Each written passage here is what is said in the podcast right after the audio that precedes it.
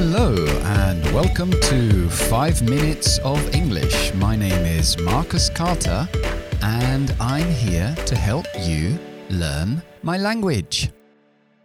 Ok, hoy vamos a ver los relative pronouns o pronombres relativos. Los pronombres relativos son iguales que los pronombres interrogativos, esas palabras que empiezan por WH, los question words. Ok, primero vamos a definir qué es un pronombre relativo. Es una palabra que utilizamos para unir dos frases y no tener dos frases cortas, que sea más natural.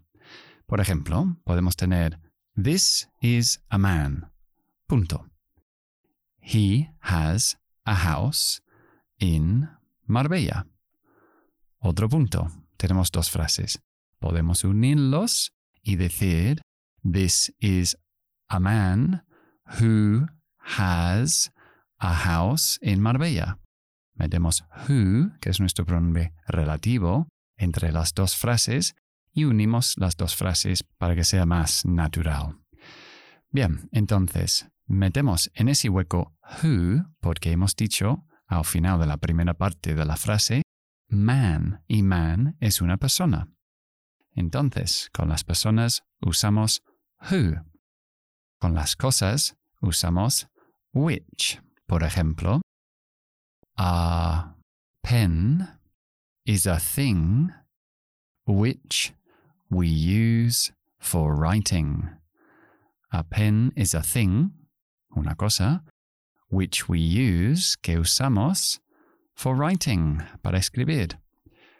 Ok, si es un lugar, utilizamos where para los places. Por ejemplo, that is the house where I was born.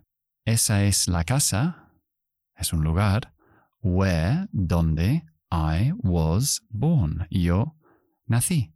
O yo fui dado a luz. Porque en realidad nacer no existe en inglés. Siempre es pasiva. I was born.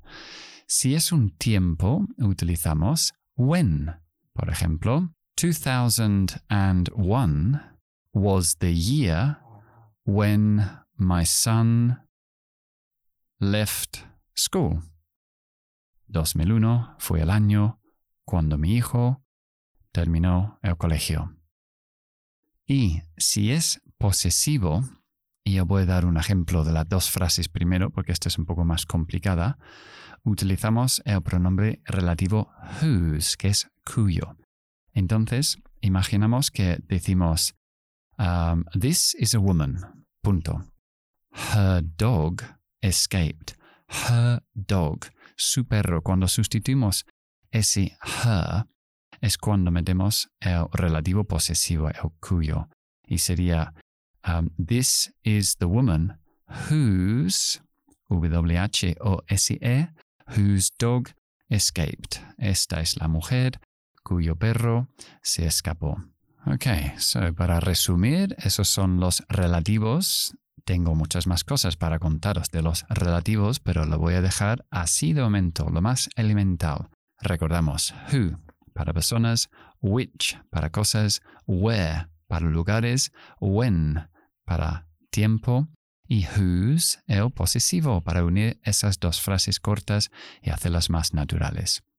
Ok, es la hora del idioma del día y el que tengo para hoy es um, We'll cross that bridge when we come to it.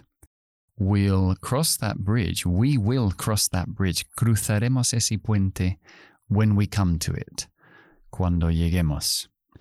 Um, y eso quiere decir que no vamos a hablar sobre el problema, problema ahora, sino cuando suceda. O no vamos a hacer planes para resolver un problema antes de que llegue. We'll cross that bridge when we come to it. Uh, for example, what are we going to do if we run out of petrol? ¿Qué vamos a ver si nos quedamos sin gasolina? Ah, don't worry. We'll cross that bridge when we come to it. Ok, eso es todo por hoy. I hope you enjoyed the program. Compártelo con amigos y familiares si queréis. Y I'll see you next time. Bye bye.